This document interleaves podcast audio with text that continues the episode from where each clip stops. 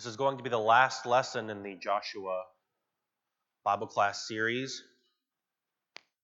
And so I thought it only apt to begin with a bit of a review. The first five books of the Bible are all about the building of a nation. The book of Genesis, God begins by giving Israel the history, both secular and spiritual, that would be the founding of their nation. The lineage of Abraham, all the way to Moses. Exodus, he grants his nation physical freedom by bringing them out of Egypt. Leviticus, a spiritual law and a, and a system of organized religion. Numbers and Deuteronomy, history of that young nation and a second giving of the law, as well as the wanderings in the wilderness as that unfaithful generation dies out so that a new, young, and faithful generation that has been raised depending on God every day for their survival can come into his new promised land. And then the book of Joshua, the entrance into the promised land and the founding of the nation of Israel as they physically begin to occupy the territory. And really, we don't want to forget as we begin Joshua 23 who these people are that Joshua is talking to. In Joshua chapter 23, he's going to be talking to the leaders of Israel. In Joshua chapter 24, to the people of Israel.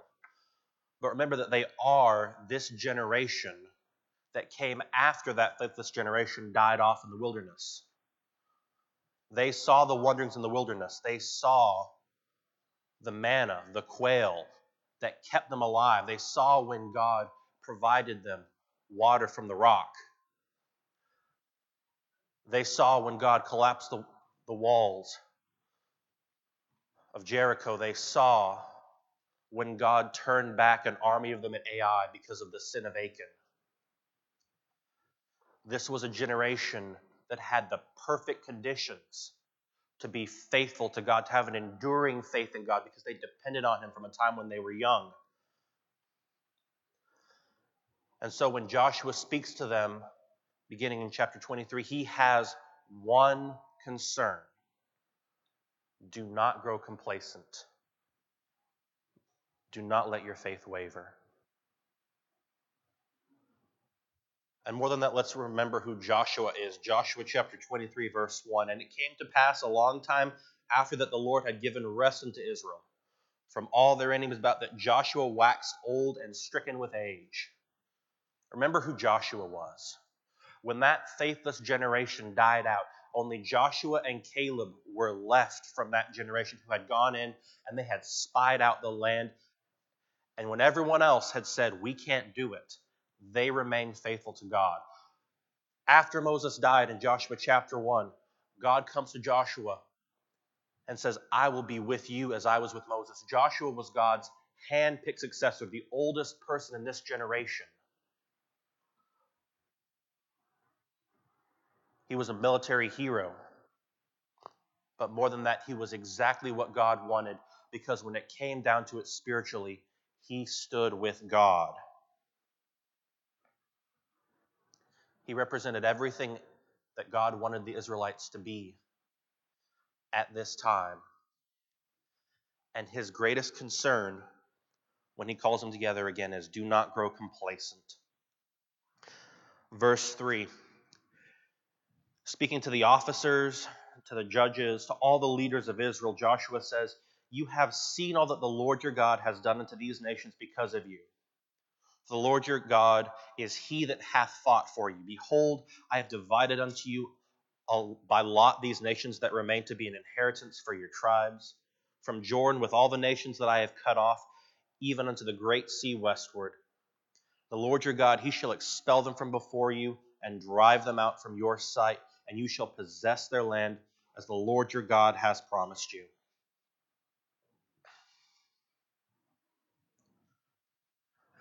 Before Joshua gets into the meat of his message to them, he reminds them why they are where they are. Yes, there have been military victories, but it's not because of them, it's because God has driven these people out. The only reason they have what they're enjoying now The rest mentioned in verse 1 is because God has shown mercy and grace towards them. And so then it's fitting that he says, because you've been faithful, because you enjoy this mercy and grace, don't grow complacent, don't grow faithless in God.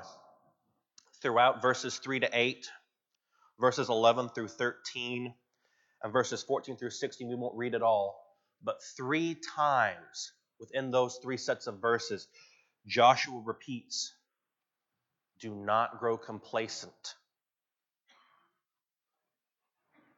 Stay faithful to God. There's no way to underline or bold in Hebrew. So the only way they could do that was by repeating. And that's what Joshua is going to repeat here.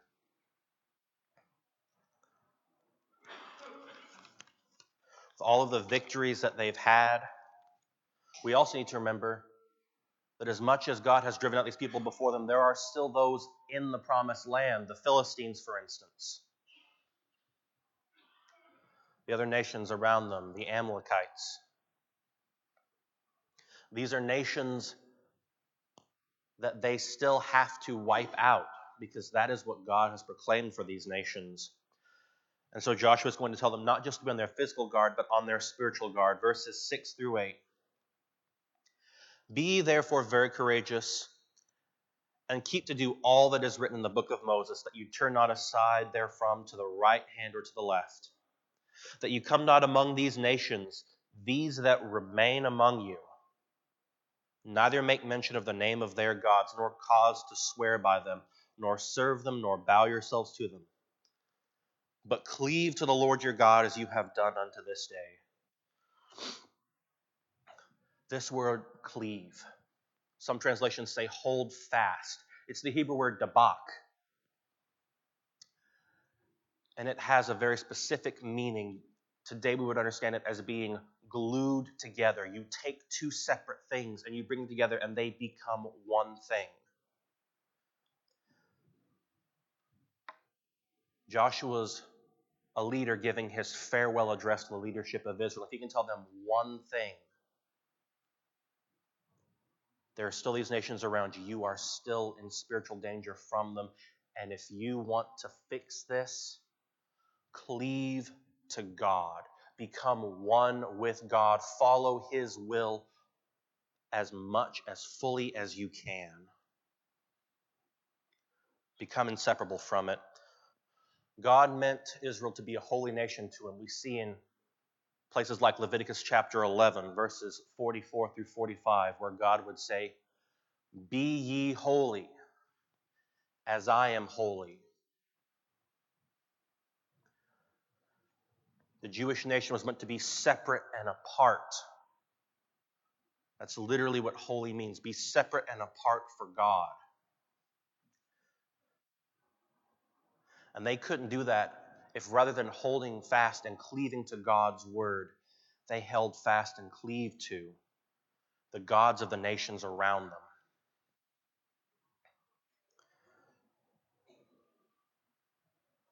Verse 12 Else, if you do in any wise go back and cleave unto the remnant of these nations, again, if you attach yourself to these nations, in this case, intermarry with these nations, pick up their customs, eventually pick up their gods. Even these that remain, among, that remain among you, and shall make marriages with them and go in unto them, and they to you know for a certainty that the Lord your God will no more drive out any of these nations from before you, but they shall be snares and traps to you and scourges in your sides and thorns in your eyes until you perish off this good land which the Lord your God has given you.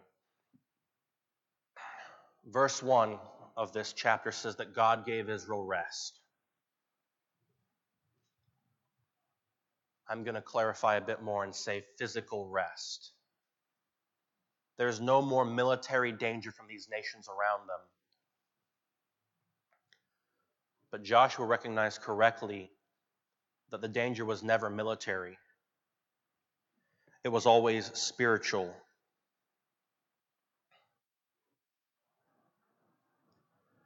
And it always interests me when I think about who this message is directed at. Remember who these people are. These are the leaders of Israel. This is not the congregation yet, this is the leaders of Israel. Oftentimes, the leadership sets the tone for any organization. Their habits, the rules that they enforce, the rules that they make, they filter down. There was a standard of spirituality to uphold to by clinging to God. And before Joshua speaks to the nation of Israel, he wants the leaders to understand that. Because as go the leadership, so goes the people. God's leaders then and now need to set the standard for his people. Titus chapter 1, verse 7.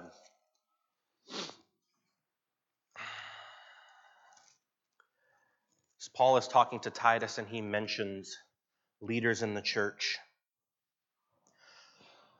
Beginning in verse 7 For a bishop must be blameless as the steward of God, not self willed, not soon angry, not given to wine, no striker, not given to filthy lucre, but a lover of hospitality, a lover of good men, sober, just, holy, temperate. And notice this in verse 9 holding fast, cleaving to the faithful word as he has been taught, that he may be able by sound doctrine both to exhort and convince the gainsayers. This is written to our leaders now, but I can't help but think that this would be an excellent thing to be written to these people, this leadership of Israel, back at that time when they're preparing to continue to occupy this nation. Verses 14 through 16. And behold, this day I am going the way of all the earth. And you know in all your hearts and in all your souls that not one thing has failed of the good things which the Lord your God spake concerning you. All are come to pass unto you, and not one thing has failed thereof. His last address to the leaders is to remind them. If I can remind you of anything, first remember God is faithful to you. First, remember everything He has said He will do, He will do. Therefore, it shall come to pass that as all good things are come upon you, which the Lord your God has promised, so shall the Lord your God bring upon you all evil things until he until he has destroyed you from all this good land which the Lord your God has given to you.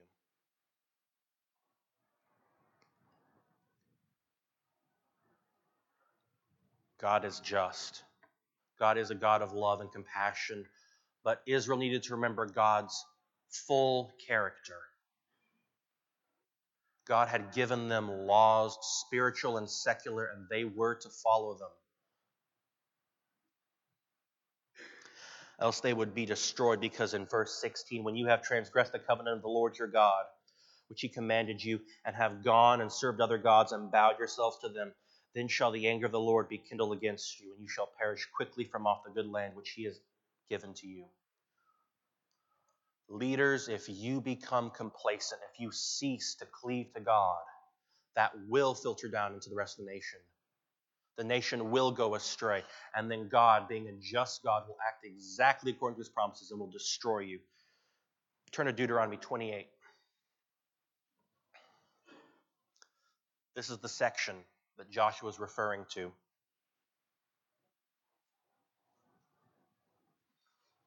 During the second giving of the law in Deuteronomy, through Moses, God makes a series of promises to Israel. Verse 1 And it shall come to pass, if you shall hearken diligently unto the voice of your God, to observe and do all his commandments which I commanded you this day, the Lord thy God will set thee high above all nations on earth. And all these blessings shall come on thee and overtake thee if thou shalt hearken unto the voice of the Lord thy God. And so it goes until the end of verse 14. 14 verses of the blessings they will enjoy if only they will follow God's word.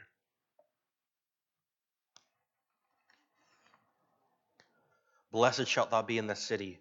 Blessed will you be in the field. Blessed shall be the fruit of your body. It goes on. But there's 68 verses in this chapter. 14 devoted to blessings and 54 devoted to the consequences of failing to cleave to God, of going after other gods. I think beginning in verse 47, we see the most accurate description. Because you serve not the Lord your God with joyfulness and with gladness of heart for the abundance of all things, therefore you shall serve your enemies, which the Lord shall send against you in hunger and in thirst and in nakedness and in want of all things, and he shall put a yoke of iron upon your neck until he has destroyed you. That's what Joshua is reminding leadership of. If I can tell you anything, leaders of Israel, the work isn't done yet. Don't grow spiritually complacent because it will destroy you and it will destroy this nation.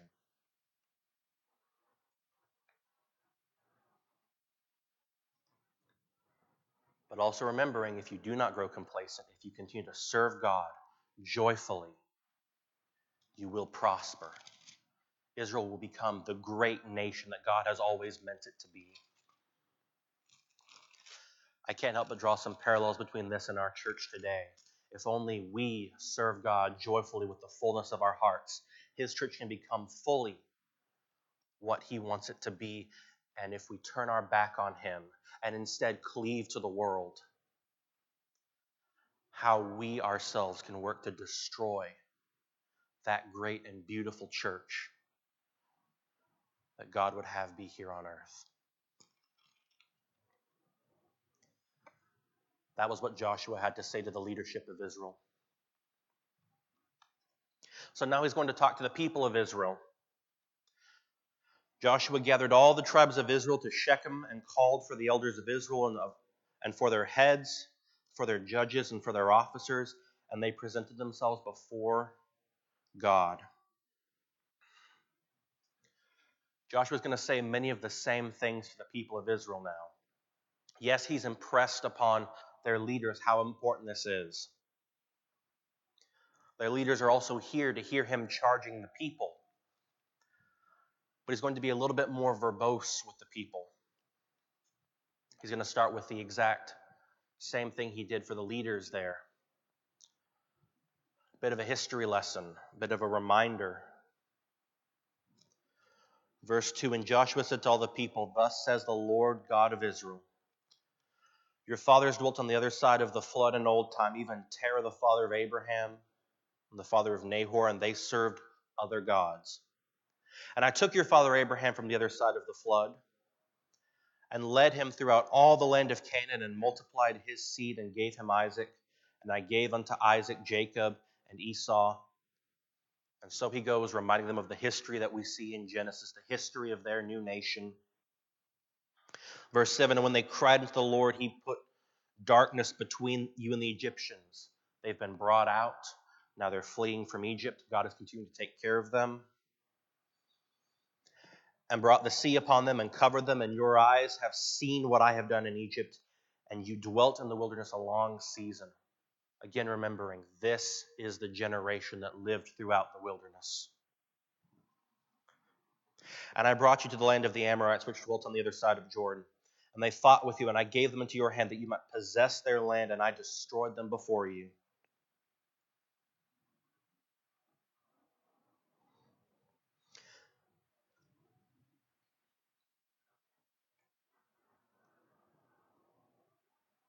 I destroyed them before you. That I I know personally for myself that every month when I pay my taxes, when I get my paychecks, when things come in, I know that I feel good because I'm taking care of business, because I'm working hard. I'm sure they felt good when they looked at the land around them, when they saw their borders swell. But God reminds them and should remind us as well that all of those blessings that we have are not because we worked hard, but because God is a merciful God. Because God brought them out of Egypt, because God gave them this land.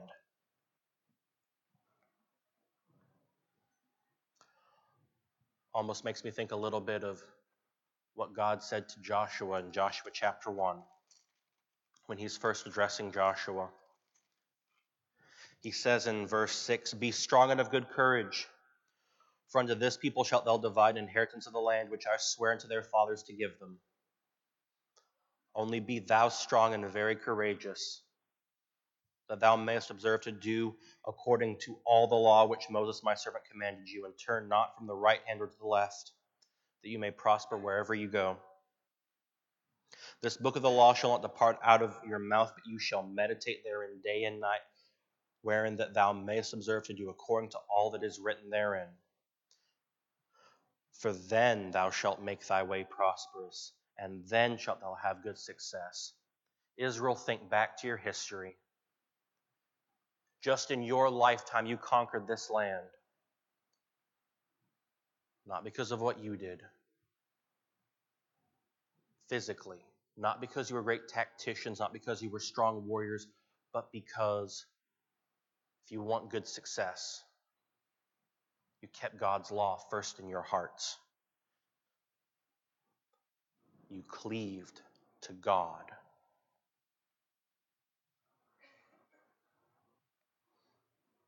but also remember the people around you. Verse 9 Then Balak the son of Zippor, king of Moab, arose and warred against Israel and sent and called Balaam the son of Beor to curse you. But I would not hearken to Balaam. Therefore he blessed you still, and so I delivered you out of his hand. Israel, as much as you have, the battle isn't done. And remember, these people want to destroy you. Numbers 25 shows it. Revelation chapter 2, verse 14 speaks of it the sin that Balaam caused the children of Israel to commit. Because Balaam knew that God was going to take care of Israel, God was going to protect them. But if he could just cause them to sin, if he could cause them to begin to make marriages and have relations with the nations around them that God said, have no relation with, then God would destroy them himself because God is a righteous God. Remember, Israel, who these people are. They want you gone. They want you not just physically destroyed, but they want you spiritually destroyed. They want to separate you from God and His Word.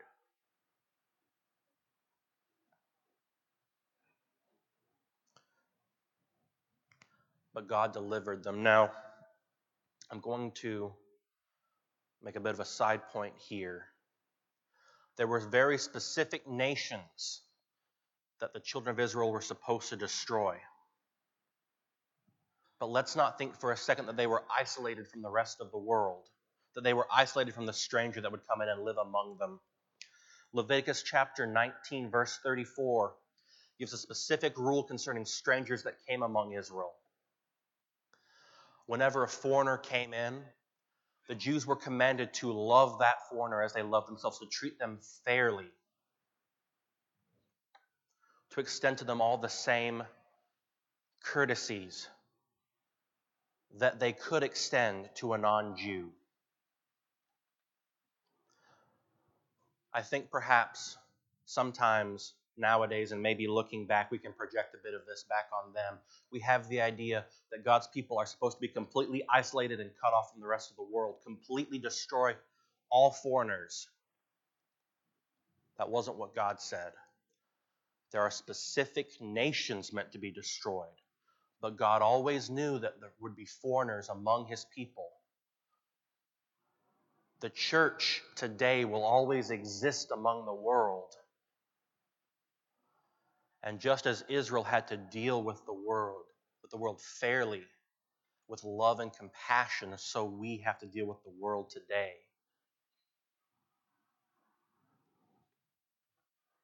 They were not to wipe out all foreigners. Only those nations that had so far turned their back on God that there was no hope for them and that God decreed their destruction.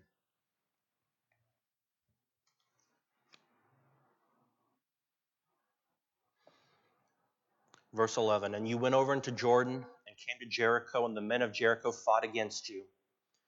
The Amorites and the Perizzites, the Canaanites, the Hittites and the Girgashites and the Hivites and the Jebusites. And I delivered them into your hand, and I sent the hornet before you, which drove them out before you.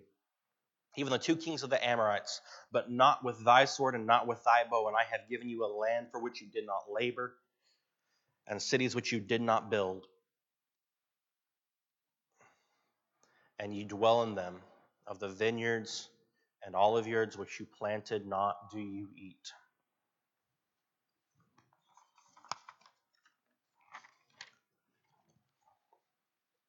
Israel, remember the blessings you're enjoying. Remember your history, is what this entire section is about. And remember, if you can do anything, cleave to God to His word and do not grow complacent in your faith. Because the world seeks to destroy those who are faithful to God and seeks to destroy faith in Him. 1 John chapter 2.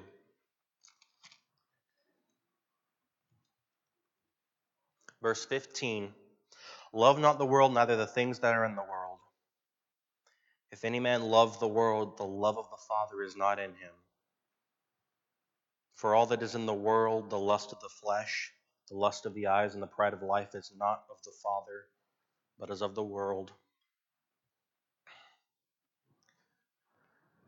Israel, you've been blessed because you cleave to God.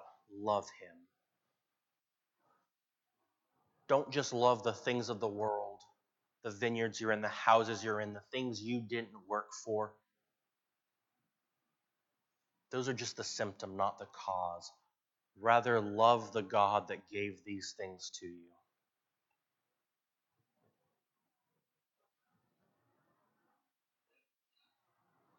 Love the God that is the reason for your success. And now the history lesson is over, and they have a choice to make. Verse 14 Now therefore fear the Lord and serve him in sincerity and in truth, and put away the gods which your fathers served on the other side of the flood and in Egypt, and serve you the Lord. And if it seem evil unto you to serve the Lord,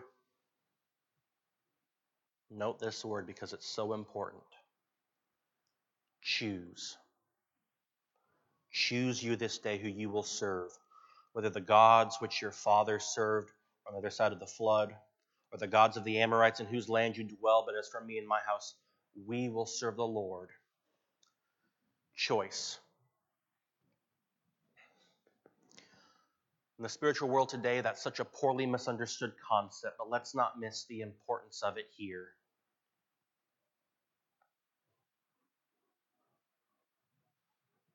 The people are called to say how they will behave.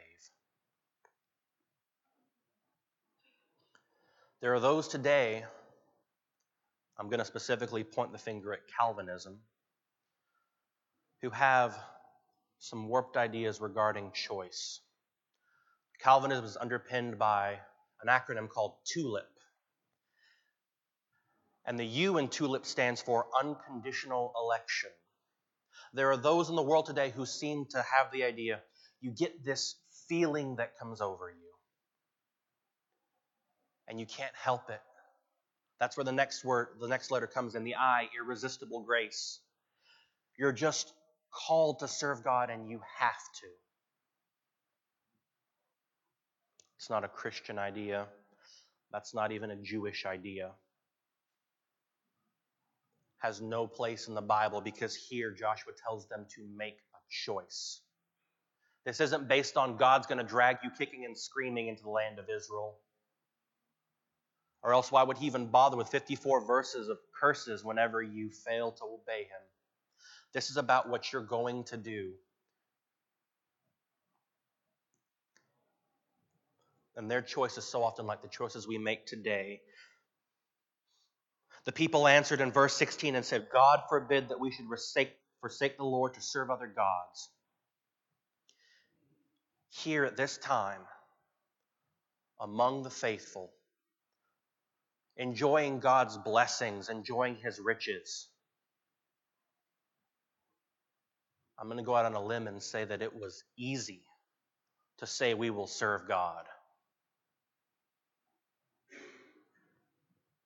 I'm going to say maybe it was even convenient to say we will serve God. How can you be surrounded by this congregation of other people saying, I will serve God, and say, you know what, let me think about this?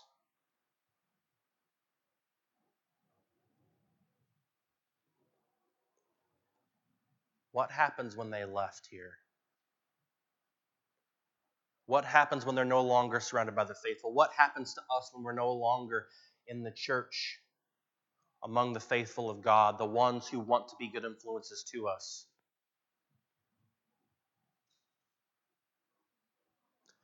That's where choice really begins to matter.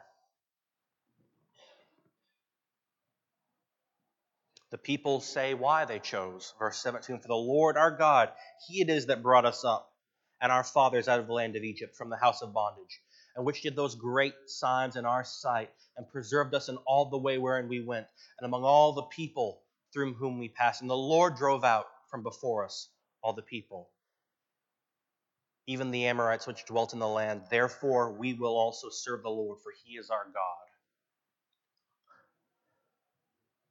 They list the reasons why they're going to serve God. And please don't think that this is wrong. I serve God for a reason. Because there is a history. Because God, for the New Testament church, sent his son to die for us. Because God loved us first.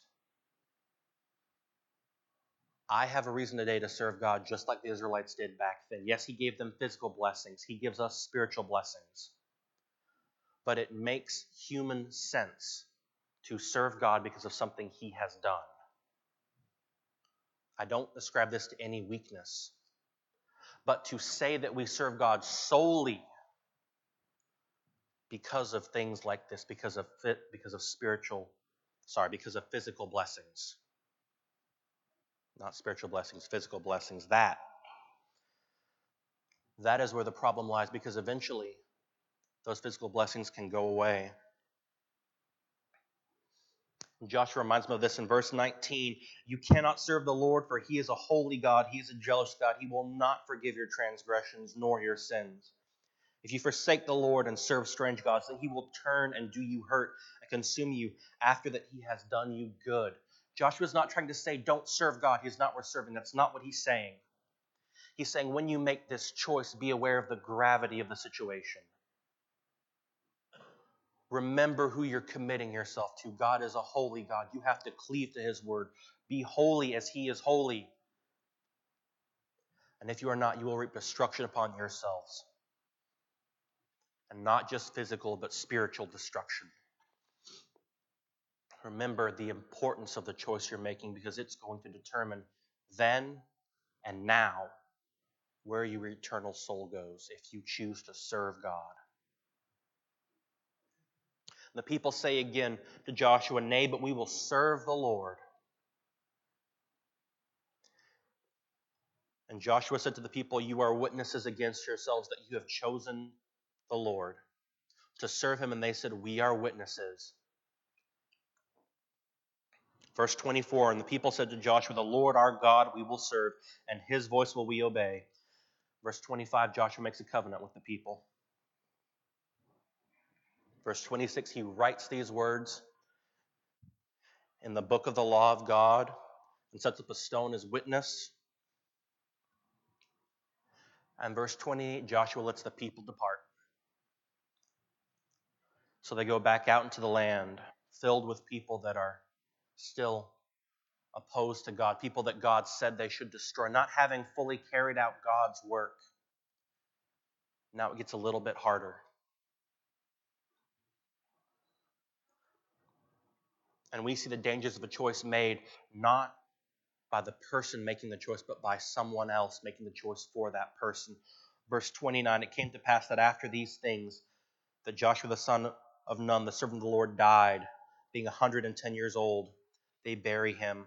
And verse 31 And Israel served the Lord all the days of Joshua and all the days of the elders that overlived Joshua, and which had known all the works of the Lord that he had done for Israel.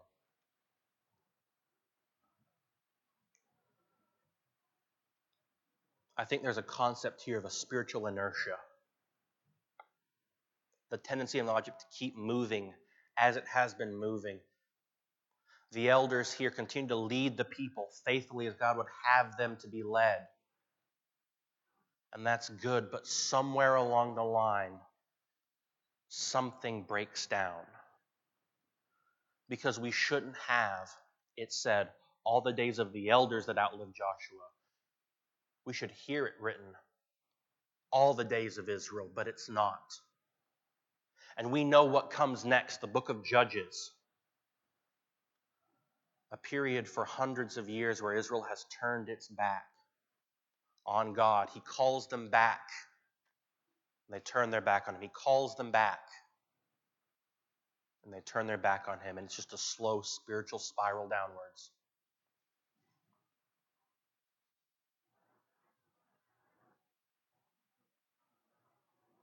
A choice was made there that day by all the congregation of Israel, and some kept it. They served God all the days of these elders who had seen what God had done, who believed enough that when the going got rough, in their case and in our case, it means living among a people that are spiritually opposed to God, trying to be faithful and to cleave to Him rather than the things of the world. But when the going got hard, when the rest of the work had yet to be done, in the book of Judges, the people didn't keep making that same choice.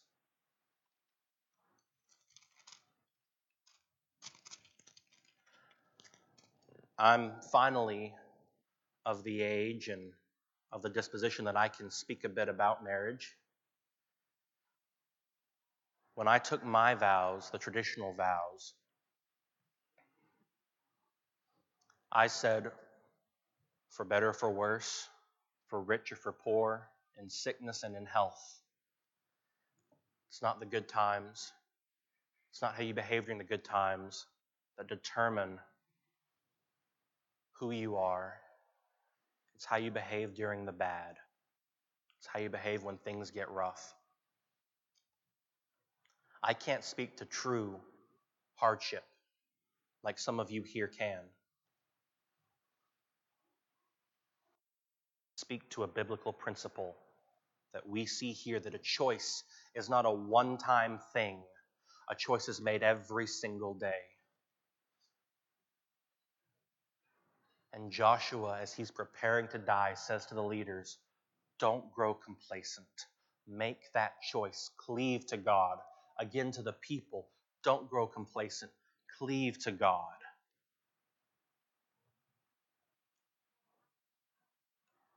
These are the last words of a dying man. And so he said the most important thing. Joshua recognized that the danger to Israel was not a physical danger, God would take care of them physically.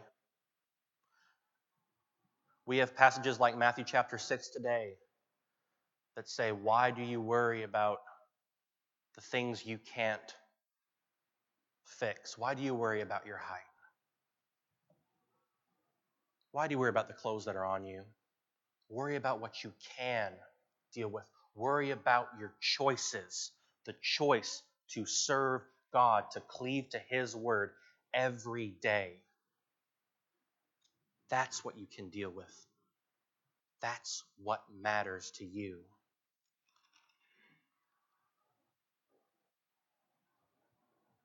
That's the last thing Israel would hear from the man Joshua, who led them into this new land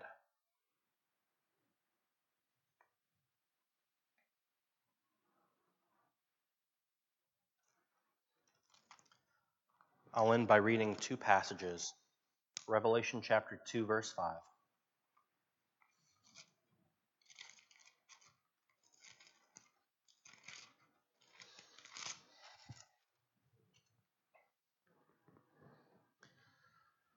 Speaking to a congregation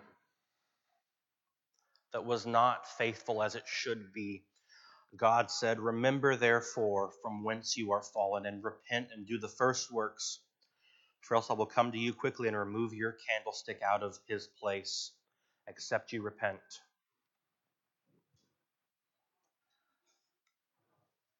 Just as they were at risk spiritually then, so we are at risk spiritually now if we do not make the choice every day to cling to God's word. Not just as a church, but Hebrews chapter 10, verse 26 speaks to the individual For if we sin wilfully after that we have received knowledge of the truth, there remaineth no more sacrifice for sins, but a certain fearful looking of judgment and fire indignation, which shall devour the adversaries. And you notice these verses, where does he hearken back to? The law of Moses in the Old Testament. Maybe he was thinking about some things Joshua was thinking about when he spoke to the people. He that despised Moses' law died without mercy under two or three witnesses. Of how much sore punishment, suppose you, shall be thought worthy the one who's trodden under foot the Son of God and hath counted the blood of the covenant wherewith he was sanctified an unholy thing and hath done despite unto the Spirit of grace. For we know him that said, Vengeance belongeth to me, I will recompense, saith the Lord. And again, the Lord shall judge his people. It is a fearful thing to fall into the hands of a living God.